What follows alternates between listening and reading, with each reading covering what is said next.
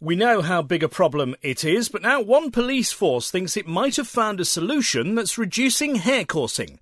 In its area, anyway. But what we've done is address how we do business.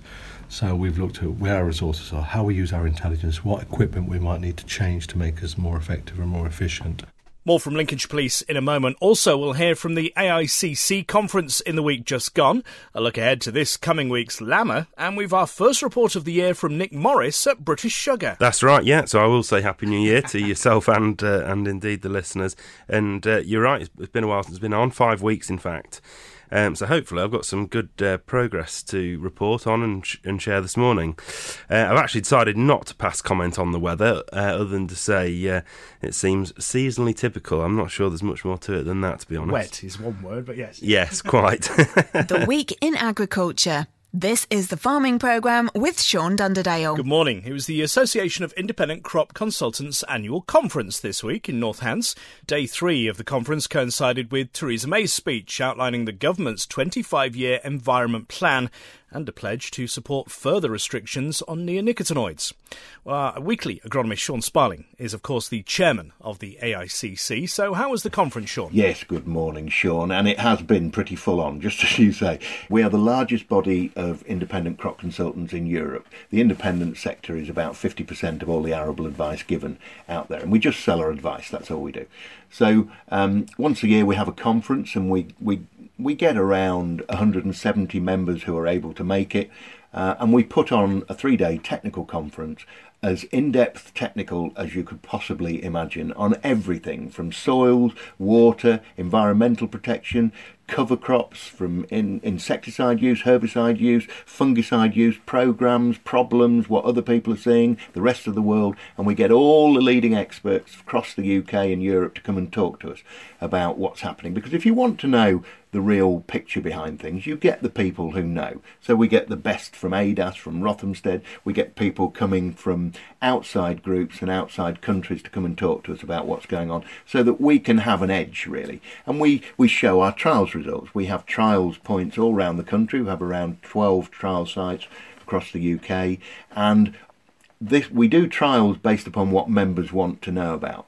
We show them warts and all to members on the Tuesday morning, and it's fascinating to see. And the only people who see that trials data are AICC members. So, you know, it's very, very useful for me because it's warts and all. It doesn't take any prisoners. If something says it works and it doesn't work, we're told it doesn't work. That's how it works. So, um, it's very, very useful. And I, you come out of that conference having worked from 8 o'clock in the morning till 8 o'clock at night with an hour for lunch and a couple of coffee breaks, feeling absolutely full of knowledge, information, gin, Carling Black Label, and ready to move forward for the coming year. So it's been absolutely fantastic. Best conference yet, biggest conference yet and um, it's good to speak to a lot of other independent agronomists from around the country and just pull ideas. It's all about networking and learning because every day is a school day. And uh, you know, being independent, it's not about doing your own thing. It's just about doing the right thing on your own. That's what we all think, and that's what we do. And uh, fantastic. You'll have to come down next year, Sean. Um, but while I was down there, obviously, Mrs. May made a little bit of a speech about the 25 year um, plan for the environment. And having read the transcript of that speech, I'll say two things. Firstly, it's quite insulting as an industry to be told that we're not doing our job properly. It's even more insulting um, to be told the way to do our job is this way and find out the way they're telling us to do our job is how we're already doing it.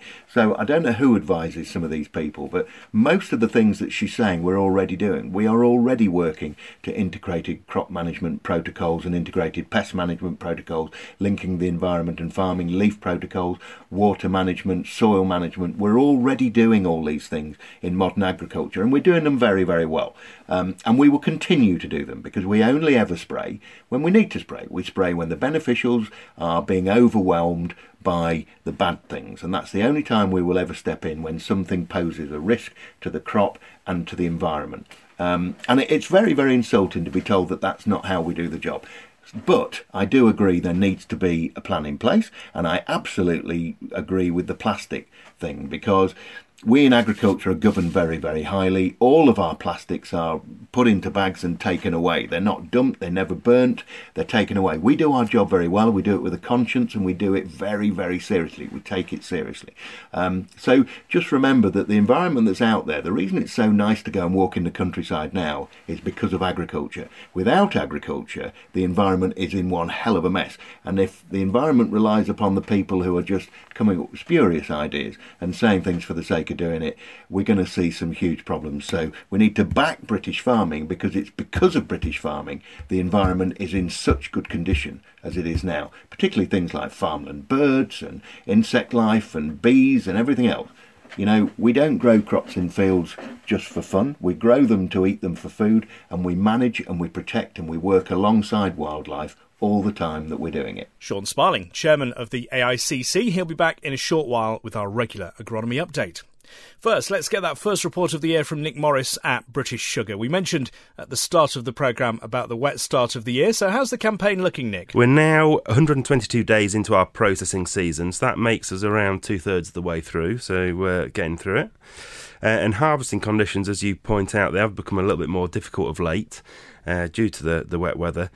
Uh, contractors really just having to be a little bit more selective about where they go, deciding which fields will uh, will travel, following some of the wetter conditions that we've had. However, you know this is not unusual for this time of year. Um, and as such, beet supply has become a little bit more hand to mouth, uh, with supplies typically varying across haulage groups. Some with just a few days of beet supply, and others with a few weeks. So we always have a bit of a variation. Factory throughput now averaging 9,660 tonnes a day, which is right in line with our budget performance. We're actually going to stop for a boil out next Wednesday, the 17th, uh, and this is a um, uh, a, a, decal uh, effect of the evaporators. So we actually stop. It's a bit like a Formula One pit stop. The idea is you stop uh, the factory, you have a clean down, uh, do some refurbishment with the idea that you'll then go quicker throughout the rest of the season. So hopefully, like putting some new tyres on an F1 car, but I suspect it'll take us more than three seconds, yes, probably more. So, yeah. Best part of a day, I would think. So we'll be communicating to our hauliers uh, about that uh, that planned slowdown. Uh, so, five weeks ago, I reported that sugar content had continued to climb, and it did actually peak uh, in mid December at 18.5%. And that, uh, the interesting point there, it's about a month later than typical. So, this crop has been quite slow and steady to put on its, uh, its final uh, sugar content. Uh, since then, uh, we've received a greater proportion of uh, stored beet deliveries. Again, this is very typical over the Christmas period as uh, harvesters uh, take a little bit of time out. And we've also had some rain since then. So, as such, sugar content has fallen by about half a percent since mid December. Again, also just pretty typical for this time of year. So, average sugar content now for the campaign is 17.8%, which is up by 0.2% since I last reported five weeks ago. Uh, also, the change since uh, my last report, we've had 100 more uh, finishers uh, which have finished their, their campaign, and they're now averaging 74 tonnes a hectare, and that's up by 4 tonnes a hectare. Uh, since I was last on this show, and I expect that to continue to uh, rise as campaign progresses, and hopefully we'll end up somewhere near to 80 tonnes a hectare, which, with our previous record of 76, is incredibly encouraging. With regards to the crop itself, uh, the quality continues to be uh, very, very good. Dirt tares have increased a little bit uh, as a consequence of the rainfall, as we would have expected. Um, so the only thing we can really say is uh, just maintain a vigilance for any root rots, either in the fields or in storage heaps, uh, because as time progresses, they will uh, deteriorate over time. Next, I was going to mention a couple of uh, events which the British Beet Research Organisation are hosting. Uh, firstly, they're hosting a, a drill training event, uh, which is titled Drilling for Better Establishment, and that's on Wednesday, the 31st of January at Riseholme campus from 8.30 until 1, and that'll cover seedbed preparation, seed handling, drill maintenance and setup, and there'll also be some demonstrations from the manufacturers. So I'd really encourage uh, growers. It's very limited in spaces, um, but there are, I think, about 10 spaces left. So if you go on the BBRO website and register to secure a place, I'd highly recommend drill operators taking taking part in that. Also, date for the diary is the BBRO Winter Technical Conference on the 8th of February, and it's at Belton Woods near Grantham. So both those events can be found at bbro.co.uk forward slash events. Thank you. Nick Morris from British Sugar. How are grain and oilseed rape prices doing? Let's get an update from Rebecca Pearce at Openfield. How are things, Rebecca? Not really an exciting week for the UK wheat market this week as it continues to look for fresh news and direction. We are continuing to see a premium for feed wheat in the spot market, particularly in the north of the country, for those local to feed mills, but unfortunately there's no real carry going forward. Feed wheat values remain around 139 to 144 pounds a tonne ex farm for January movement. Premiums for your Group 1 varieties remain around £10 a tonne, dependent on your area, with a vast majority of Group 1s having to travel to the northwest of the UK and haulage eating into the premium. It's important to continue to supply the domestic market, otherwise consumers may look elsewhere, with lots of cheaper feed commodities available globally. The latest data from HMRC shows wheat continuing to arrive into the UK, with just over 700,000 tonnes imported up to the end of November last year. New crop wheat markets remain at attractive levels versus previous years and at current values are worth considering. Get in touch with your local Openfield Farm Business Manager for your latest prices. The latest USDA report was issued on Friday afternoon, so the trade will be digesting that over the weekend and we'll see how it will affect markets this week.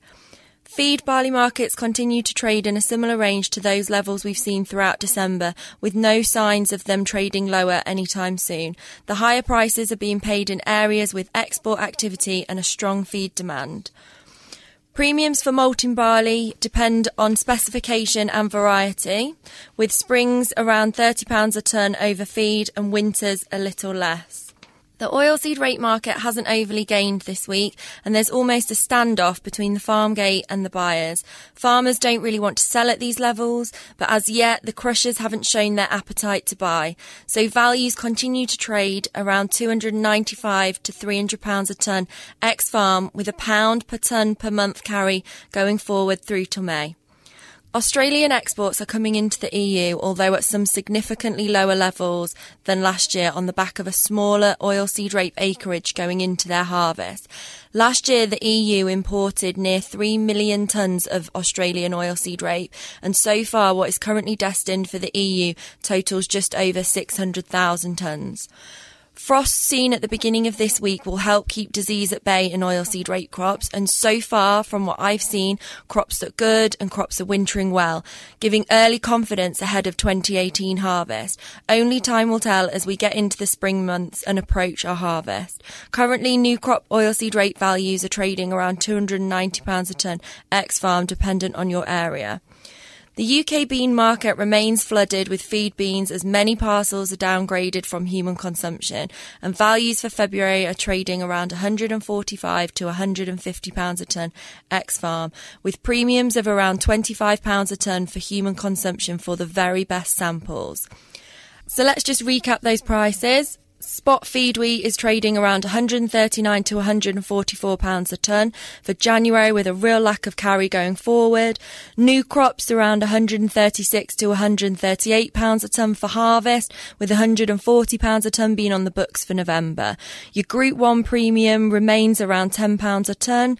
Feed barley's trading at around 125 to 129 pounds a ton for January, with a pound per ton per month carry going forward. There's a premium for malting of around £30 a tonne for springs and a little less for your winters. Spot oilseed rape is trading around £295 to £300 a tonne, with new crop trading at £290 a tonne for harvest. And your feed bean values are £145 to 150 pounds a tonne for February, with a premium for human consumption dependent on samples. Just a quick note to say that Openfield will be at the Lamb and Machinery Show this week, so please come and find us in Hall 7 if you're attending. We'll see you at LAMMA indeed. Thank you, Rebecca Pierce at Openfield. We'll look ahead to the final outdoor LAMMA in a moment. First, hare coursing. It's a subject we've debated many times here on the programme. It was probably on the very first programme all those years ago. Well, now, one police force, Lincolnshire, says it might be winning the battle. The number of incidents of hare coursing in the county the force covers has dropped, though it has meant an increase, possibly, elsewhere, pushing the problem over neighbouring counties. Indeed, neighbouring forces have reported slight increases. In East Yorkshire, for example, there were nearly 200 cases last November and December in that area alone. The figures are still much higher in Lincolnshire, though. So, Chief Superintendent Mark Housley, what have you and the rural crime team been doing? The figure has gone down compared to last year, and, and, and there's you know many probably many reasons for that. And those will be some of the things that we're doing as, as, as the police. There'll be some things that our partners, the, the farmers, are doing that's helpful. And, and you know, there'll be things that, that the uh, hare coursers who are in fear of some of the things we might do to them have decided not to come into the county, which is really positive. Uh, we are aware that some of our surrounding counties are, are suffering more hare coursing uh, this year than they did last year, so that does feel like it's a positive outcome for us. For you, yeah, uh, as you say, and you've been working hard. Is the fear though that you are just pushing them over the border, and if the the other forces maybe uh, start doing what you're doing, you're going to push them, push them back again? Is that a fear? Or well, concern? Well, it, concern, fear. Uh, uh, uh let's be realistic about this. Is are we trying to stop hare coursers hare coursing in the UK, or am I tasked with trying to stop hare coursers hare coursing in Lincolnshire? At this moment in time, my task is to keep them out of Lincolnshire and make Lincolnshire as hostile as I can. I will work with Cambridgeshire and I will work, work with Norfolk and I will work with bordering counties to support each other to push them even further afield. Um, but how do you stop hare coursing per se? Well, that's criminal justice. And, and we all know, and, and our farmers all know this, that the, the punishment for hare coursing is so limited that the, the £120 fine is not going to touch the sides. So will that stop them hare coursing? No, it won't. Taking their dogs might, or it'll delay them. But um, yeah, I guess we are going to displace it. And, and do I apologise for that at the moment in time? I'm pleased that not, it's not in Lincolnshire. Mm. And you, have done a lot. I mean, we've we've covered it on the farming programme uh, certainly over the last 12 months. Uh, there's been a lot of activity, a lot you've been doing, a lot of new ideas as well, bringing in new technology. Yeah, we, we, we've we've uh, refreshed how we do business, and, and we we continue to do that, and and so. Um, day in day out, we, we revisit what we do, the tactics, and, and, and how we could do things differently. So, uh, at the beginning of the season, we brought in drones, something very new for Lincolnshire. It's been really, really productive. Uh, we brought in 4x4s, we brought in specialist vehicles, all terrain vehicles. Um, we brought in different skills with our officers and developed our officers. Um, and, and, where we're at now, and, and some of the tactics I should, should add that that this around seizing dogs, it's something that we didn't do because of the cost. It's something other forces didn't do because of the cost. We do that now, and that's made a significant difference. So that's a difference in tactic. We seize phones, we seize money, we seize cars, and we will take liberty if we can. Okay, so we're doing all of that. The downside of that, of course, is that now they don't want to get caught. And therefore, we have this problem that they're now driving so recklessly, they're putting the members of our community at risk with their driving. And I'm having to say to my officers, as the strategic lead, that I'm not comfortable with you pursuing uh, through our villages. And so now my, my colleagues in the farming community are frustrated because of that. Understand that. So that's a challenge for me tactically to think, well, how do we do this? And this is around improving our intelligence to make sure that we're in the right place at the right time so that we don't allow those pursuits to, to happen. Big, big, big challenge for me. And, and as you say, a huge challenge and it proves you're not sitting on your laurels. You know, the figures have gone down, so that's great. We'll just carry on what we're doing. You, you can't do that, can you? Crikey, no, we're not sitting on our laurels and we have no laurels to sit on, I don't think. Um, we, we're still, you know, we, we're still, we had 2,000 incidents last year. We're going to end up with probably over 1,500 this year. We want none. That's my aspiration. Okay, maybe not realistic, but we've got to aspire for, for the for the greatest success. Um, it's a challenge, and I guess as a police officer, I will uh, rise to this challenge, and, and, I'm happy for my colleagues in the farming community to keep on pushing, keep on challenging, stay on side with us. Please stay on side. Um, we are doing our best, and sometimes our best isn't good enough. I know that, and sometimes we do drop the ball, and, and I'm sorry, but we're humans, and we, we will do that. But we'll pick it up again, and, and let's work together. Just keep trying and working because we are better than these people Together, we're better than these people. We have the wit and intellect to be better than these people. So let's just stay together, and yet we will challenge what we do and, and you know things we're doing around legislation. Historically, we look, we've looked at the Poaching Act, we looked at the Hunting Act. We're now moving outside of that, and we're looking at different pieces of legislation, taking them to court and trying to take the license off them using parts of criminal legislation, looking at civil legislation, and trying to actually uh, recover costs and, and, charge them for that. So we're trying to hit them wherever we can. And, you know, it's the old old Al Capone type thing. You know, we can't get him for murder, but we got him for tax, taxation. We're trying to be as broad thinking as we can and looking at different methods and different ways. So it's constant, yeah. We have the lion's share of hare course, and I suspect in the UK, um, when I talk to colleagues across the border and, and further afield, they'll talk about 200 incidents a year or, or 150 or 300. We're, we're talking about 2,000, as I've said. So we have the biggest challenge. Our problem is we have the great, the best land, and we have uh, this the greatest population of hares. Mm. And we're not going to go around killing hares, are we? And our land is our land, and so we have those challenges to face up to. This is not Lincolnshire Police dealing with this alone. You know, it's a shared responsibility, and that's really important. So, the, the landowners, the farmers' union, um, the community, other partners, um, RSPCA, highways uh, local authorities are all participating in this and working together to make a difference. So the credit doesn't come just to Lincolnshire Police, it goes to us all because we're working together and we're making Lincolnshire really, really hostile to these very unpleasant people. They have no respect for the animals they hunt. They have no respect for the dogs that they used to hunt, and they have no respect for the community where they're hunting. So let's make it hostile. Let's work together, and let's be really, really unpleasant as we can to these people. Chief Superintendent Mark Housley of Lincolnshire Police. He mentioned uh, in the interview there that old Al Capone type thing, using uh, different aspects of the law to fight back, if you like. Well, on Friday, just gone, they had some success on that front. Two men were found guilty of hare coursing, and they ended up not just with a fine, but also a driving ban. The first ever criminal behaviour order was issued for them, and the dogs were seized as well. It'll be interesting to see if uh, other forces now follow suit. We heard from him earlier. Uh, let's return now to Sean Sparling and his weekly update on all things agronomy. Yes, good morning again, Sean. Right, strap yourself in. This is going to be a quick one. Um, not least because I've been in a conference for three days and I haven't done that much field walking. But let's start with winter wheat. Um, there is some rust in the field, there is mildew in the field. Is it worth spending your time and your money putting a fungicide on to control it?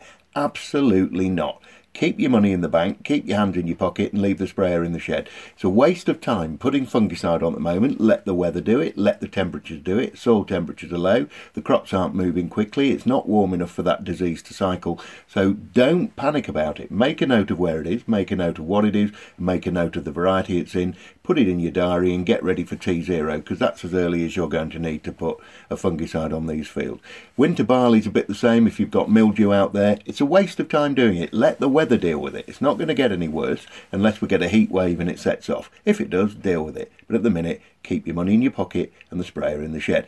Um, if you've still got winter wheat to spray with Atlantis, pick your day. Make sure you put it onto a dry leaf on a day when you get at least two hours to dry on after you've applied it because it's not going to work efficiently in these conditions unless all the conditions are perfect, and even then you may be disappointed. So, if that means putting one tank load on a day, then do so, but don't force it. You've plenty of time to get that on, and it's not going to get that much worse if you're waiting to do it over the next few weeks. Um, if you look at oilseed rape, disease levels remain relatively low. They're not getting any worse. Remember the spot check initiative. Go to my Twitter feed at SAS Agronomy. Very straightforward. Follow the link um, and know what you're doing. Don't spray something which isn't there. Know thine enemy, as it says in the Bible. Um, there's no point spraying a lot of money's worth of fungicide if there isn't the problem there in the first place.